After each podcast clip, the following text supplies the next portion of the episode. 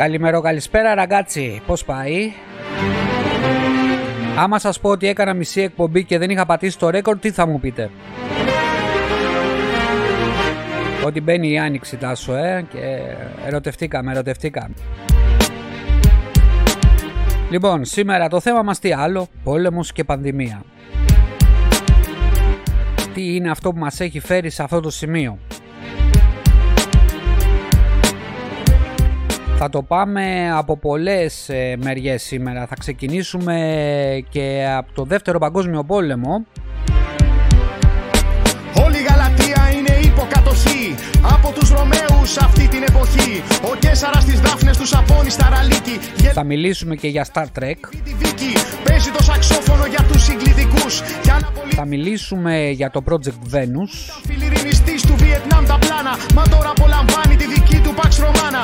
Μα ένα μικρό χωριό με γαλατικά ζυζά. Και θα αναλύσουμε πάρα πολλά πράγματα. Στα Βαλκάνια που μόνιμα αντιστέκεται και πάντα θα αντιστέκεται. Και ο Κέσαρας θα νιώθει στο θρόνο του πως Για αυτό τον παραλογισμό που γίνεται στον πλανήτη Γη. Ρωμαίοι στέλνουν συγχαρητήρια και πίστη με email. Κι όλοι ενωμένοι ε, για μόλα ε, για λέσα. Ορμάνε για να κάνουν τους γαλάτες που για πέσα. Πως τα πουλάγαν και έμποροι ασπίδες και σπαθιά. Αν δεν είχαν αναλώσει τα μοντέλα τα παλιά.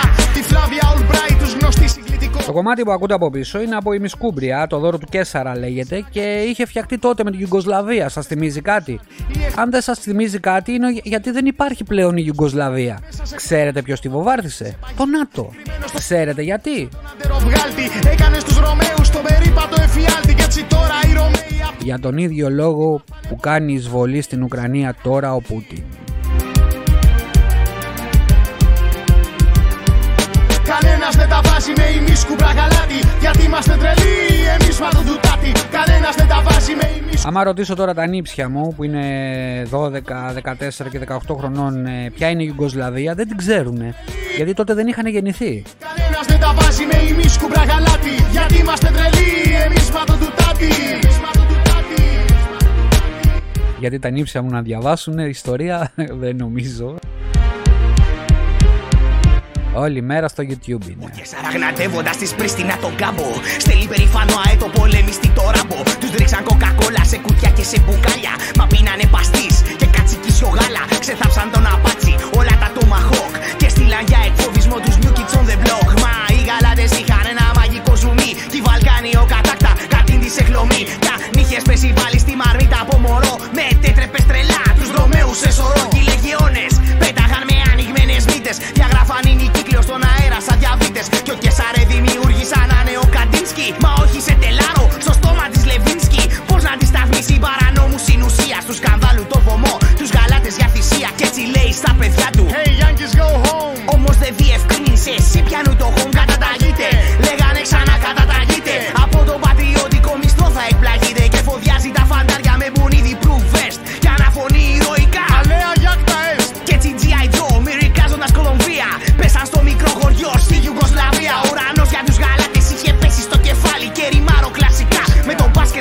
Λοιπόν, τότε ο Αδόλφος Χίτλερ είχε ανεβεί στην εξουσία τον Ιανουάριο το 1933.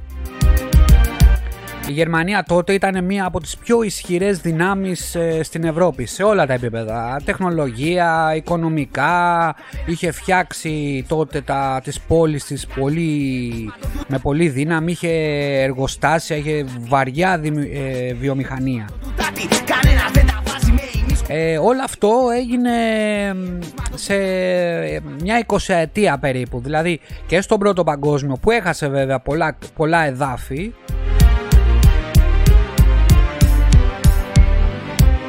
Αλλά μπόρεσε να ανακάμψει και να φτάσει σε ένα πολύ ισχυρό ε, παίχτη για την Ευρώπη και γενικά για όλο τον πλανήτη.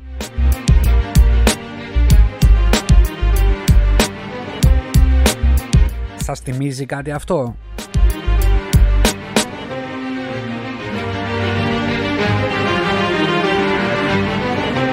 Ενώ άμα σας θυμίζει κάτι τώρα. Γιατί το ίδιο πράγμα έχει κάνει και ο Πούτιν. Έκανε ο Πούτιν.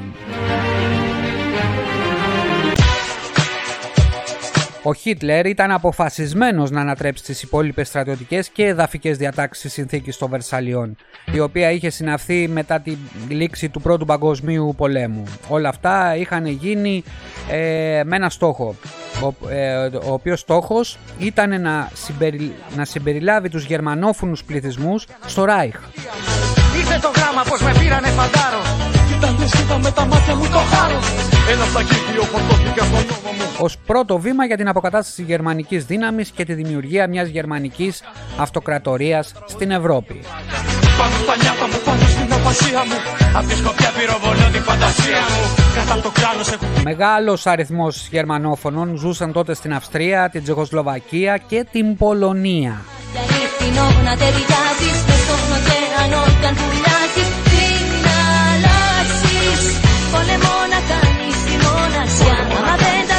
Σας θυμίζει κάτι η Πολωνία, γιατί είναι στα σύνορα με την Ουκρανία η Πολωνία σήμερα.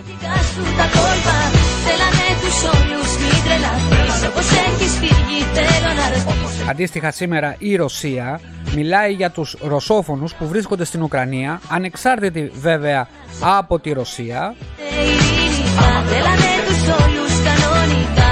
και για τον ίδιο λόγο εισέβαλε ο Πούτιν μέσα στην Ουκρανία.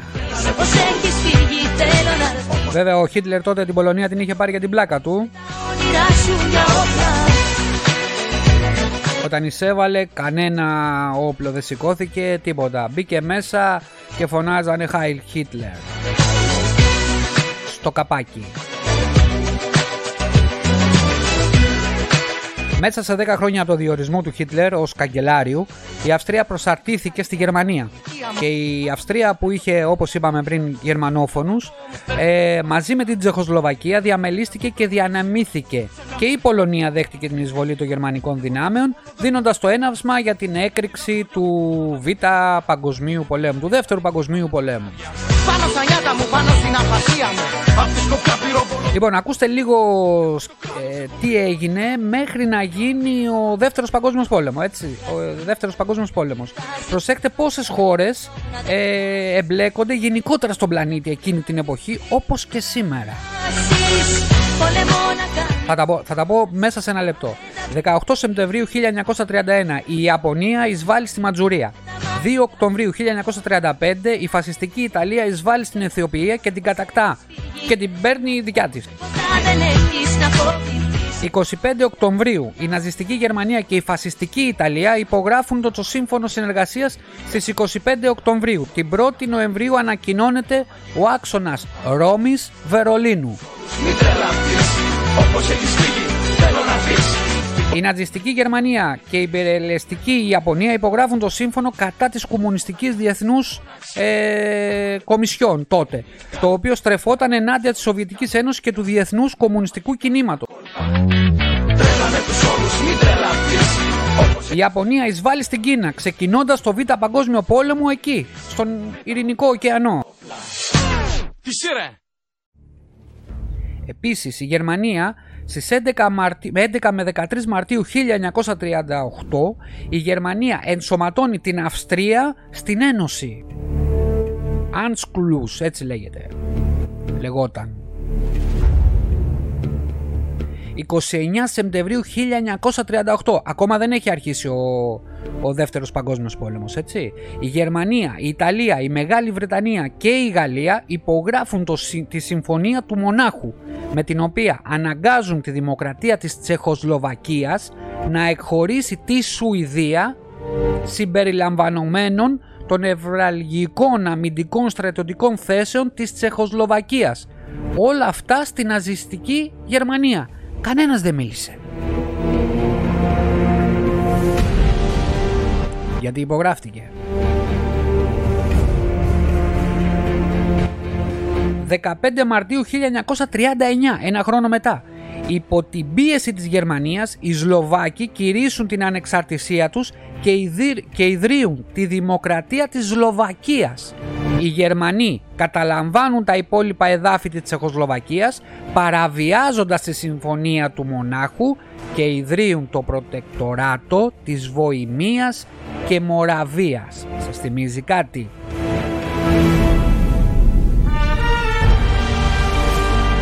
31 Μαρτίου, 31 Μαρτίου 1939 η Γαλλία και η Μεγάλη Βρετανία εγγυούνται την, εκυρο... την, ε... την ακαιρεότητα των συνόρων της Πολωνίας.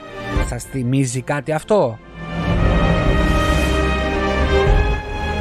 15 Απριλίου 1939 η φασιστική Ιταλία εισβάλλει στην Αλβανία και την προσαρτά. Την παίρνει η δικιά της δηλαδή. 23 Αυγούστου 1939 η ναζιστική Γερμανία και η Σοβιετική Ένωση υπογράφουν σύμφωνο μη επίθεσης και ένα μυστικό συμπληρωματικό πρωτόκολλο, μοιράζοντας την Ανατολική Ευρώπη σε σφαίρες επιρροής.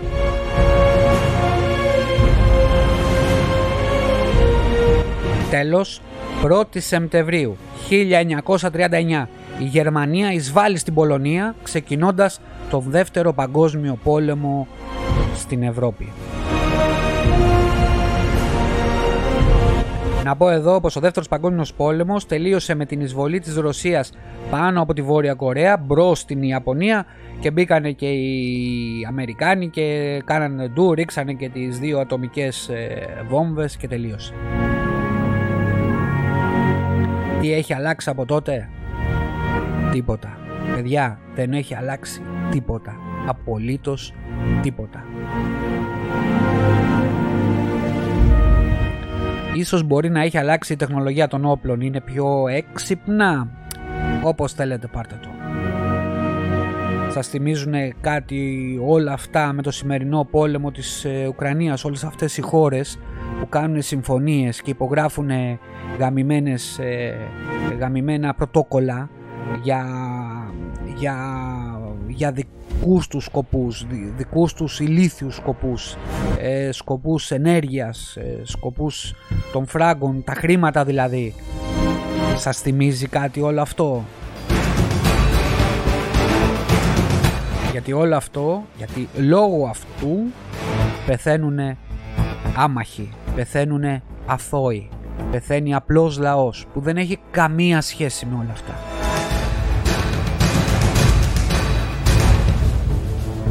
Λαοί κινούνται από ένα σημείο του πλανήτη σε ένα άλλο σημείο του πλανήτη για να σωθούν για να σώσουν τις ζωές τους. Δεν μιλάω για το δεύτερο παγκόσμιο πόλεμο. Για σήμερα μιλάω.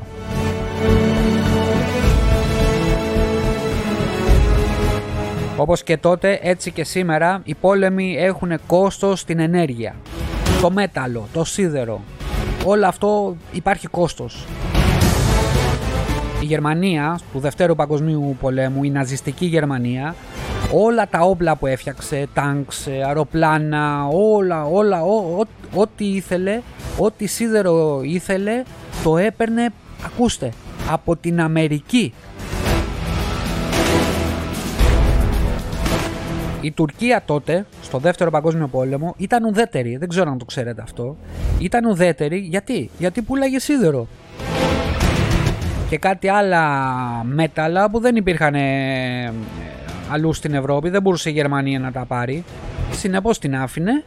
Η Τουρκία δεν ήθελε να εμπλακεί πουθενά και καλά έκανε να το πούμε έτσι, αλλά πουλάγε. Σας θυμίζει κάτι αυτό; Σήμερα η Τουρκία παίζει ένα ουδέτερο ρόλο από ό,τι δείχνει, αλλά πουλάει και αεροπλάνα, πουλάει και ντρόν, πουλάει και σίδερο, πουλάει και τάγκς, πουλάει και αεροπλάνα. Πουλάει, πουλάει. Πουλά, αγαπουλά. Πουλά.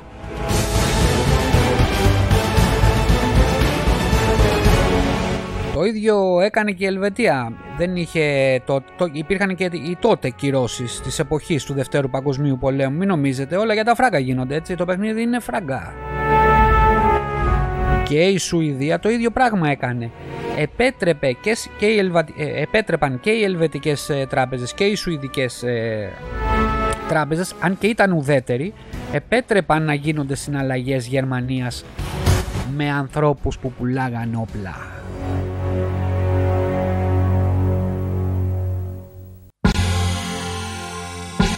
Θα μου πεις ρε τι κάνουμε τώρα, πώς θα σωθούμε, πώς θα τις καπουλάρουμε;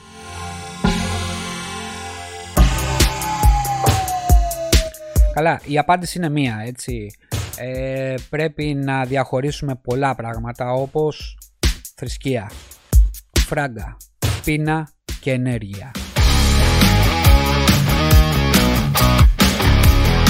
Αυτό είναι μία, ένας, αυτό, ένα, ένα.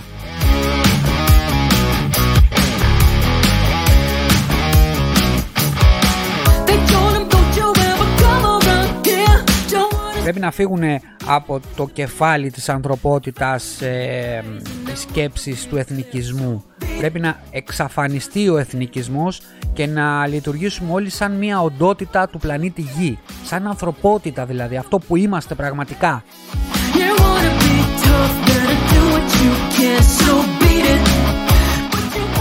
από τους ε, αγαπημένους μου οραματιστές ο Ζαν Φρέσκο Ζαν Φρέσκο έτσι προφέρεται οραματίστηκε ένα κόσμο βασισμένο σε πολύ υψηλή τεχνολογία. Αυτή η υψηλή τεχνολογία όμως δεν περιλαμβάνει όπλα ε, απλά δίνει απλόχερα τα αγαθά της αυτής της τεχνολογίας σε όλους τους ανθρώπους χωρίς κόστος να το πω έτσι χωρίς να χρειάζονται φράγκα.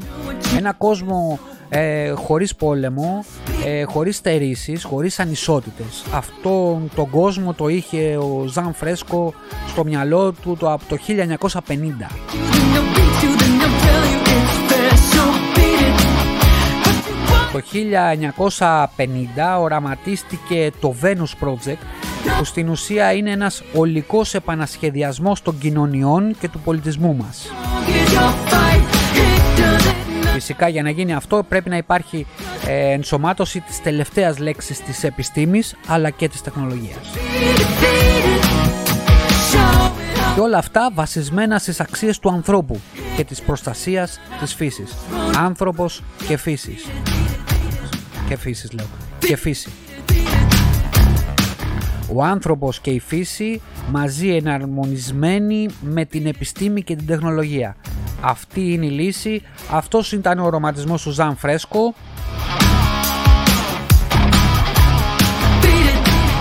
Χωρίς πείνα, χωρίς πολέμους, χωρίς ηλίθιους. Τουλάχιστον όχι πολλούς. Να τονίσω πως ο Ζαν Φρέσκο πέθανε 108 χρονών και ήταν άθεος Φυσικά ήταν άθεος αφού πουθενά δεν αναφέρθηκε σε θρησκείες, ήταν αμεληταίες για αυτόν. Ήταν επιστήμονας με όλη τη σημασία της λέξεως. Μάντεψε, δεν είχε σπουδάσει, όλα αυτά τα είχε βγάλει από το μυαλό του, ήταν και σχεδιαστής βέβαια και τιμητικά μετά του δώσανε έδρες αρχιτεκτονικής, ε, πολλά πολλά. Δεν χρειάζεται να τα αναφέρω τώρα.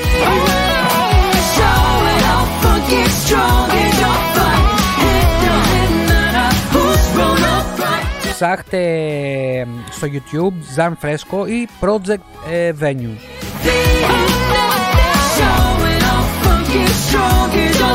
Venues Project.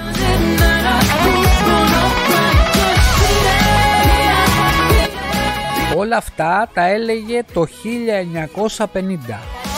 1950. Είχε δώσει όλα τα project του σε όλες τις κυβερνήσεις που, που φυσικά δεν τους ε, σύμφερε να, να κάνουν κάτι έτσι.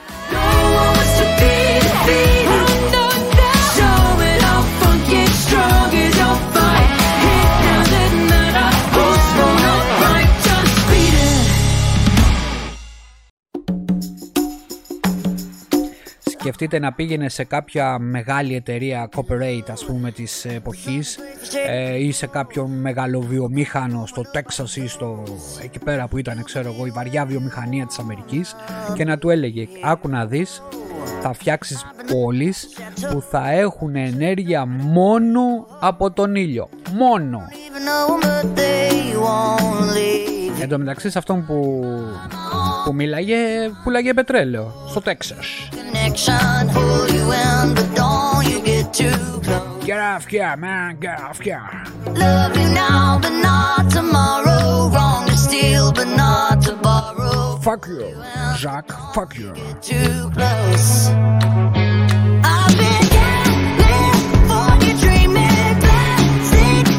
Δείτε τι γίνεται σήμερα με τη Ρωσία. Έτσι, λοιπόν. Ενώ ε, όλος ο πλανήτης έχει, έχει λάβει κυρώσεις ε, κατά της Ρωσίας σε όλα τα επίπεδα μέχρι και στον αθλητισμό έτσι, δηλαδή ε, όλοι οι αθλητές οι Ρώσοι έχουν αποκλειστεί από παντού. Στη Φόρμουλα 1 αποκλείστηκαν όλες οι εταιρείες οι οποίες είχαν ρώσικα συμφέροντα. Και μάλιστα στη Χάς ε, τώρα πρόσφατα το είδα ε, υπήρχε ένας Ρώσος ολιγάρχης. Στη Χάς εννοώ την εταιρεία που έχει τη Φόρμουλα έτσι. Ο ολιγάρχης αυτός είχε βάλει σαν πρώτο πιλότο το γιο του. Πήρανε πουλο όλοι. Λέει λοιπόν τώρα ο καγκελάριος της Γερμανίας, ο Σόλτς. Ναι, η Γερμανία θα κάνει κυρώσεις. Τι είναι αυτά τα πράγματα που γίνονται με το Πούτιν; Τι κάνεις ρε Πούτιν εκεί πέρα; Εντάξει, ναι.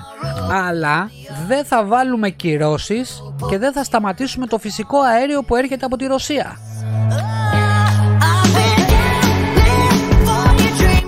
Ρε μου Δεν είπες ότι, θα, ότι πηγαίνεις κόντρα στη Ρωσία και το ένα και το άλλο. Ότι ο Πούτιν είναι... Γιατί τότε παίρνεις ε, φυσικό αέριο από τη Ρωσία;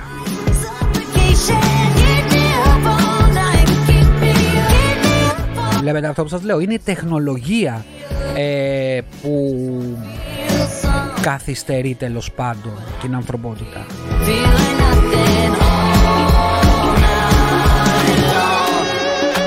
Γιατί όταν αυτή την τεχνολογία την έχεις σε ένα συγκεκριμένο μέρος του πλανήτη, δεν μπορεί να την χρησιμοποιήσει κάποιος άλλος. Δηλαδή, όταν μια χώρα έχει τεχνογνωσίες και δεν τη μοιράζεται με άλλους, εντάξει, ε, δεν μπορείς να λειτουργήσεις σαν ένας ενιαίος πλανήτης, σαν ανθρωπότητα, σαν ένα. Δεν γίνεται. Και εκεί έρχονται οι λαοί και υπάρχει αυτός ο εθνικισμός, αυτός ο ρατσισμός, όλα αυτά. Καλά τους κάνει ο Πούτιν. Αν με ρωτάτε, καλά τους κάνει ο Πούτιν. Φυσικά δεν κάνει καλά που σκοτώνει ανθρώπους, άμαχους, έτσι, σε αυτό είμαι κάθετος. Αλλά καλά τους κάνει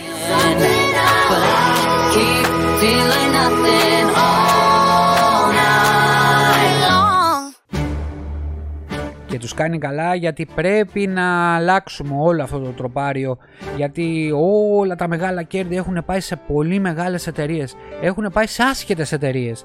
έχουν πάει αντί να, αντί να πάνε βασικά σε ανθρώπους που στην υγεία, στην ε, πείνα αντί να πάει στην ενέργεια σε όλο τον πλανήτη όμως έτσι όχι αντί να πάει εκεί έχει στοχευτεί ο πλούτος σε κάποιες μεγάλες εταιρείες. Και αυτό είναι το πρόβλημα που έλεγε και ο Ζακ ε, Φρέσκο. Αυτό είναι το πρόβλημα της ανθρωπότητας σήμερα. Και έλεος ρε φίλε, μην τρέχετε στα σούπερ μάρκετ να πάρετε ρύζια και αλεύρια, αλε, αλεύρι και, και ηλιέλαιο. Έλεος.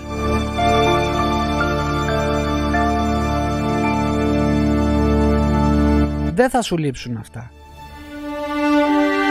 Πάρε σοκολάτες. Έχει περισσότερη ενέργεια μια σοκολάτα και είναι και πιο φτηνή αν την πάρεις για να ζεις. Μια σοκολάτα κάθεται ένα χρόνος. Ε, το ελεύρι σαπίζει μέσα σε 6 μήνες. Έλεος.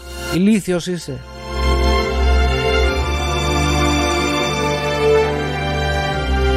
Ένας άλλος ε, οραματιστής, ο Ρόντμπερι, είναι ο σχεδιαστής και ο δημιουργός του Star Trek. Όταν ήταν 70 χρονών είχε πει πως σήμερα είμαστε έτη φωτός από το να δημιουργήσουμε αυτή τη φιλοσοφία του Star Trek. Δηλαδή τη γη στον 23ο αιώνα. Γιατί το Star Trek αυτό είναι, είναι ο πλανήτης Γη, η συνομοσπονδία των ε, λαών που έχει φτιαχτεί, δηλαδή σαν μία ανθρωπότητα, σαν Γη, τον 23ο αιώνα.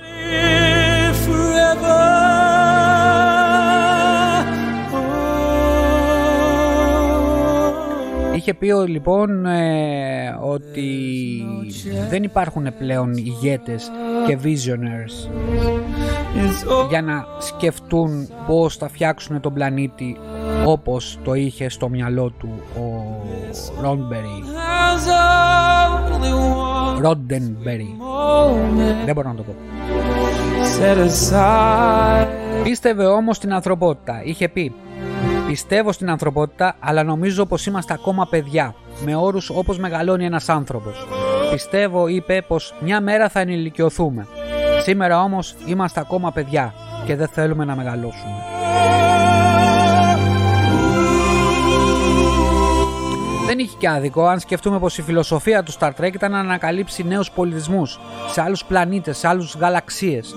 Τα επίγεια προβλήματα εθνικισμού τα βλέπετε σήμερα, έτσι; Τα ακούτε κάθε μέρα. Ρατσισμός για το φύλλο, ρατσισμός για το χρώμα, για τη σεξουαλικότητα. Είμαστε παιδάκια στο ηλιακό μας σύστημα. Ίσως νεογέννητα παιδάκια.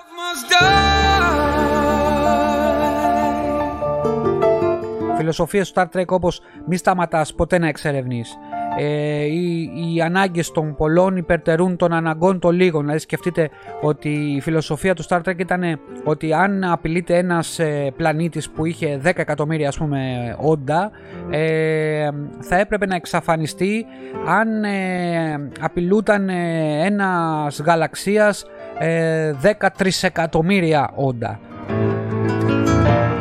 Είναι η διαφορά αυτή του συναισθήματος με της λογικής. Είναι σκληρό, το ξέρω αυτό, αλλά αυτή ήταν η φιλοσοφία και αν το σκεφτείτε αυτή τη στιγμή γίνεται μια θυσία ε, στην Ουκρανία για αυτό το σκοπό. Γιατί όλα αυτά γίνονται για τα φράγκα, όλα αυτά γίνονται για τις εθνικότητες, για τα σύνορά τους, για τα ηλίθια, ηλίθια μυαλά τους. Θυσία λοιπόν είναι η άμαχη, η αθώη, ο λαός, ο απλός. Η φιλοσοφία του Star Trek λέει αγκαλιάστε τη διαφορετικότητα. Πράγμα που σήμερα παραδείγματος χάρη άμα είσαι ε, μαύρος ή άσπρος ή κόκκινος ή κίτρινος ή μπλε δεν είσαι άνθρωπος, είσαι κάτι άλλο.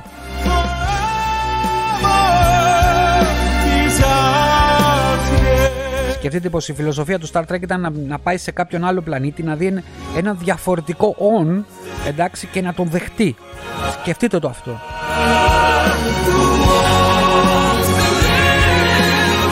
Μια άλλη φιλοσοφία είναι το Star Trek.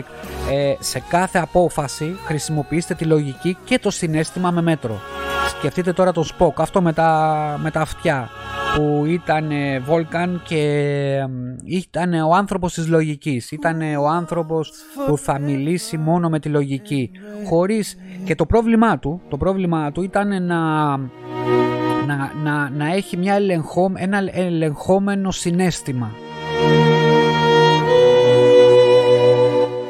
Δυστυχώς στον πλανήτη που ζούμε δεν λειτουργεί ούτε η λογική ούτε το συνέστημα.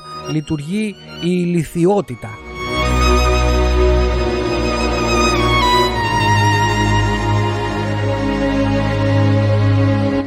Η σημερινή εποχή είναι πολύ επικίνδυνη.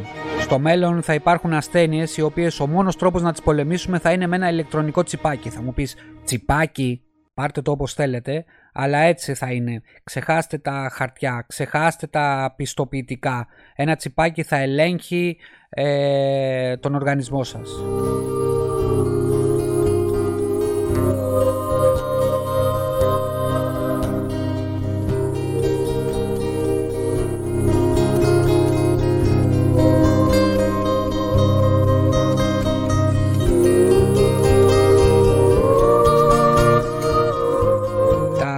Προβλήματα που υπάρχουν από μεγάλες εταιρείες μικροβιολογίας και φαρμακοβιομηχανίες ε, είναι αξεπέραστα πλέον. Δηλαδή υπάρχει ένας ε, ανεξέλεγκτος, ε, ανε, κάποια ανεξέλεγκτα πειράματα που γίνονται χωρίς εμείς οι απλοί άνθρωποι να έχουμε γνώση.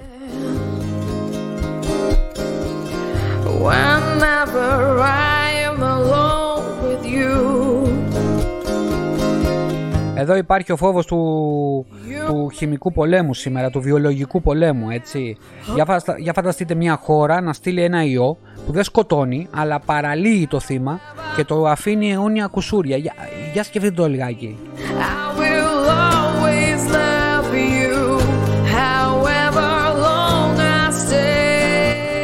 Αυτός ο ιός τέλος πάντων μένει στον ανθρώπινο οργανισμό και περνάει μέσω ε, DNA γενετικά δηλαδή από γενιά σε γενιά.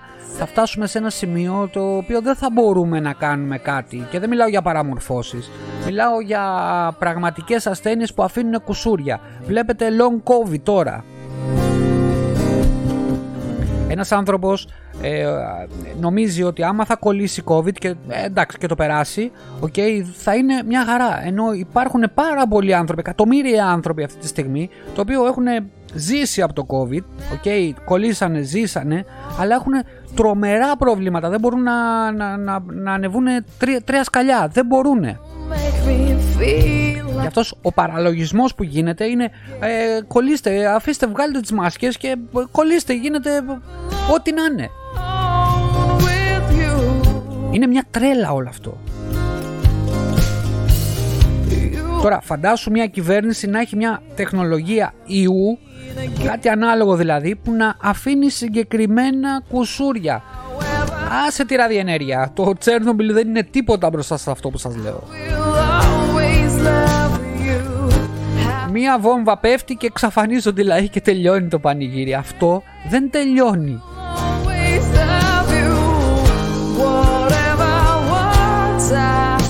Βλέπαμε έργα και λέγαμε σιγά μην υπάρχει πανδημία και γίνεται τώρα. Βλέπαμε έργα και λέγαμε σιγά μην γίνει πόλεμος πυρηνικός και ο άλλος είναι με το κουμπί στο χέρι.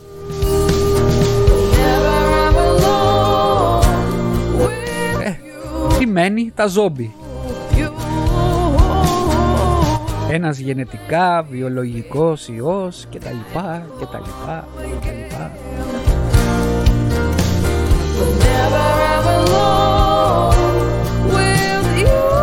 Υπάρχει η, η όχι και τόσο ουτο, όχι και τόσο ουτοπικό σενάριο που μιλάνε για την πληροφορία, την ηλεκτρονική πληροφορία, την υποκλοπή. Δείτε τι γίνεται σήμερα. Άνθρωποι με χαμηλή νοημοσύνη πιστεύουν τα πάντα. Ό,τι τους πετάξει το facebook και το twitter το έχουν πιστέψει με τη μία. Χωρίς να το ψάξουν. Τίποτα, τίποτα μπορούν να δουν ένα βίντεο το οποίο έχει τραβηχτεί το 1990 και να τον μπερδέψουν με την Ουκρανία. Ότι βόμβα έπεσε στο Κίεβο.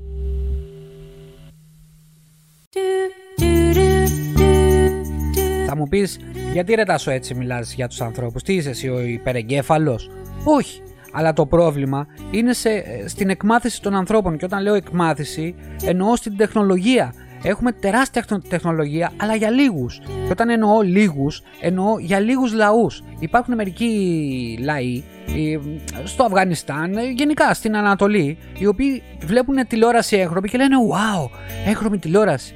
Υπάρχουν φάσεις που βλέπουν μια ταινία και νομίζουν ότι είναι πραγματικότητα, ότι έχει γίνει αυτό το πράγμα, ότι είναι γεγονός της ανθρωπότητας, ενώ είναι μια απλή ταινία.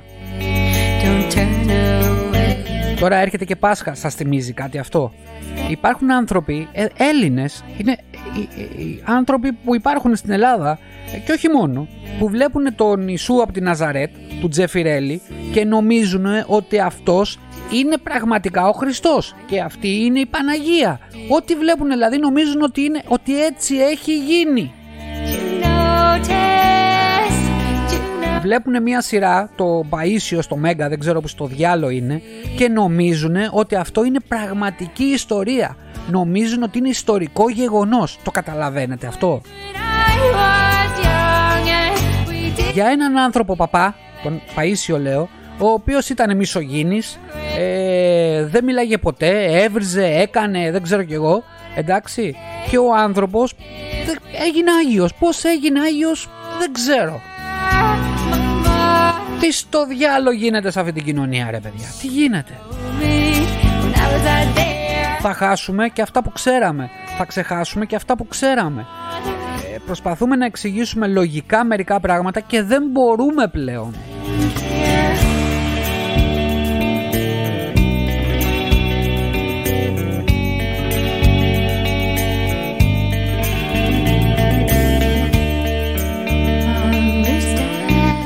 Είναι μερικά πράγματα τα οποία δεν μπορώ να εξηγήσω και δεν μπορώ να, να σας πω ξέρεις τι θα γίνει αυτό ή ε, δηλαδή και, και, προσπαθώ στο μυαλό μου να βρω μια λογική να πατήσω κάπου για να, να προχωρήσω προς το μέλλον και δεν μπορώ να βρω παιδιά.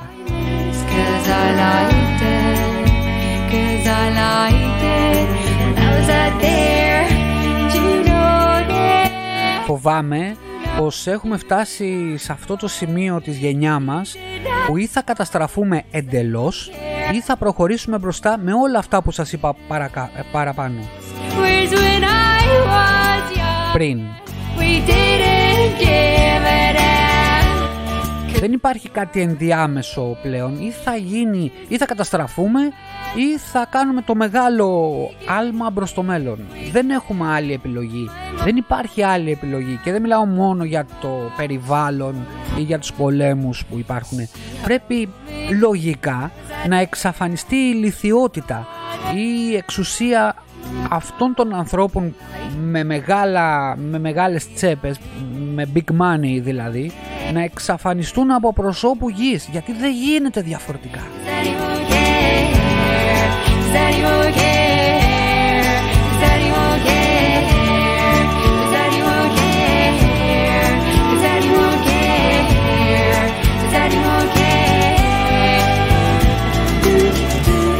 θέλω να ζητήσω συγγνώμη για όλο αυτό το καταθλιπτικό πράγμα που λέω και αυτά τα Ιταλός που ακούτε τώρα ε, σε μια φάση θα φύγουν, θα γυρίσω ε, πλέον και στην πλάκα έτσι. Δεν θα είμαι τόσο σοβαρός όπως με ακούτε τώρα.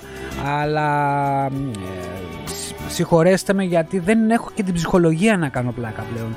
Ούτε πλάκα δεν μπορούμε να κάνουμε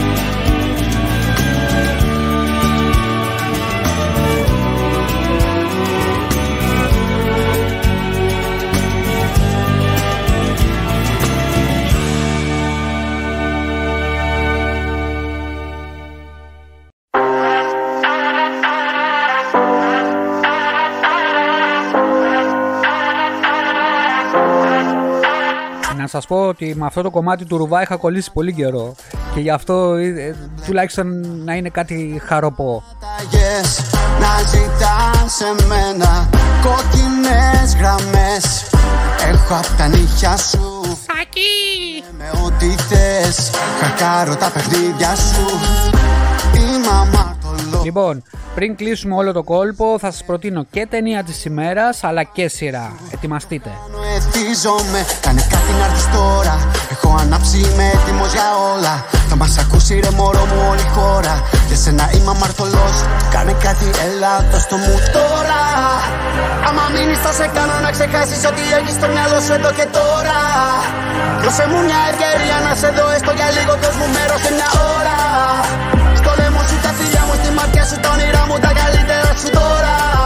Λοιπόν, η ταινία της ημέρας είναι η λίστα του Σέντλερ, μία από τις καλύτερες και ασπρόμαυρη παρακαλώ του Spielberg. Ναι, του Spielberg. Εβραίος γάρ και δεν το λέω υποτιμητικά. Ε, έκανε δύο, δύο ταινίες, ε, σκηνοθετούσε δύο ταινίες ταυτόχρονα. Και το Jurassic Park και τη λίστα του Sandler.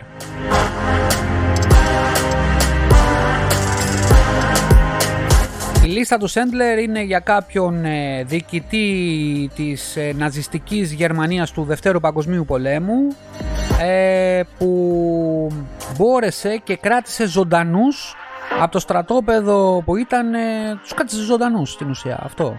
Είναι τρομερή η ταινία έτσι, τρομερή σε φωτογραφία, σε σκηνοθεσία, σε ερμηνεία, σε όλα. Δείτε τη, η λίστα του Σέντλερ. Δεν θα φτάνε η ψυχή μου έχει χάθει, την έχεις πάρει. Την ψάχνω από τον ήλιο στο φεγγάρι. Κάθισε στο θρόνο, ξέχασε το χρόνο. Όλα είναι στιγμή. Τώρα για τη σειρά της ημέρας. Δύο Star Trek παίζονται αυτή την εποχή Εννοώ 2022 production. Είναι το Star Trek Discovery Και το Picard. Απλά αυτή που θα σας προτείνουμε θα είναι το Picard Γιατί το, ο Picard εκφράζει όλα αυτά που είπα προηγουμένως σε όλο αυτό το podcast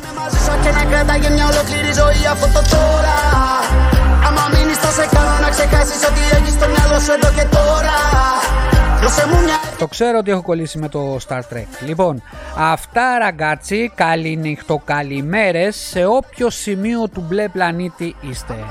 Τσάω, σας αφήνουμε με ένα κομμάτι από, του, από τους ε, Μέλισσες και τον ε, Αναστάσιο Ράμο ε, που έχει φτιαχτεί βέβαια από τους Pixlax, από τους πρώτους δίσκους. Το πουλάμε.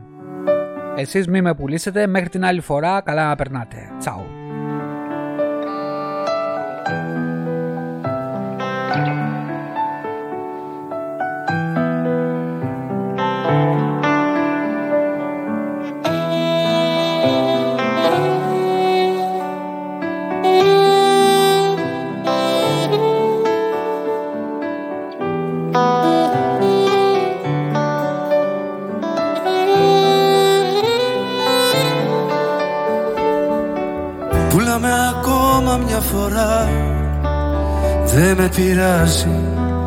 Δεν με πειράζει που θα μείνω μοναχός.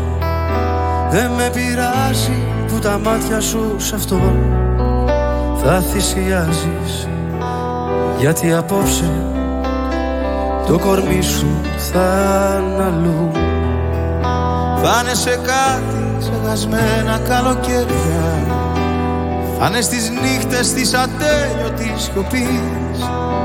Θα είναι στα φίλ της χαράς και της μιζέριας Θα είναι σε όλα που περάσαμε μαζί. Πούλαμε λοιπόν στο ξαναλέω.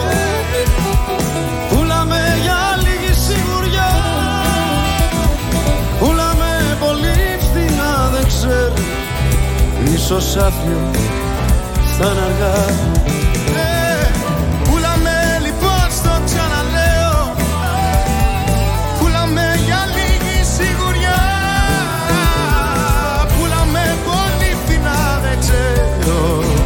Ίσως αύριο αν αργά.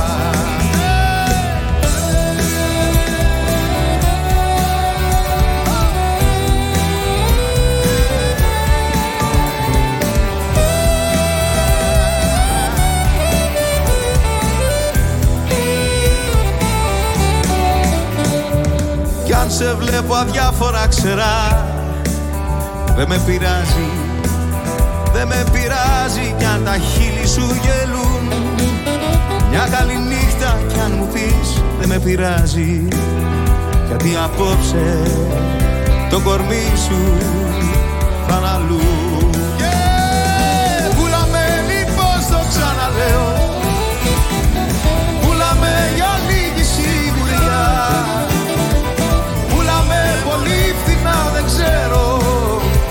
Ίσως αύριο μάτια Πούλα με λοιπόν το ξαναλέω. Πούλα με για άλλη σιγουριά. Πούλα με όλη την δεν ξέρω. Ίσως αύριο να είναι αργά. Ίσως αύριο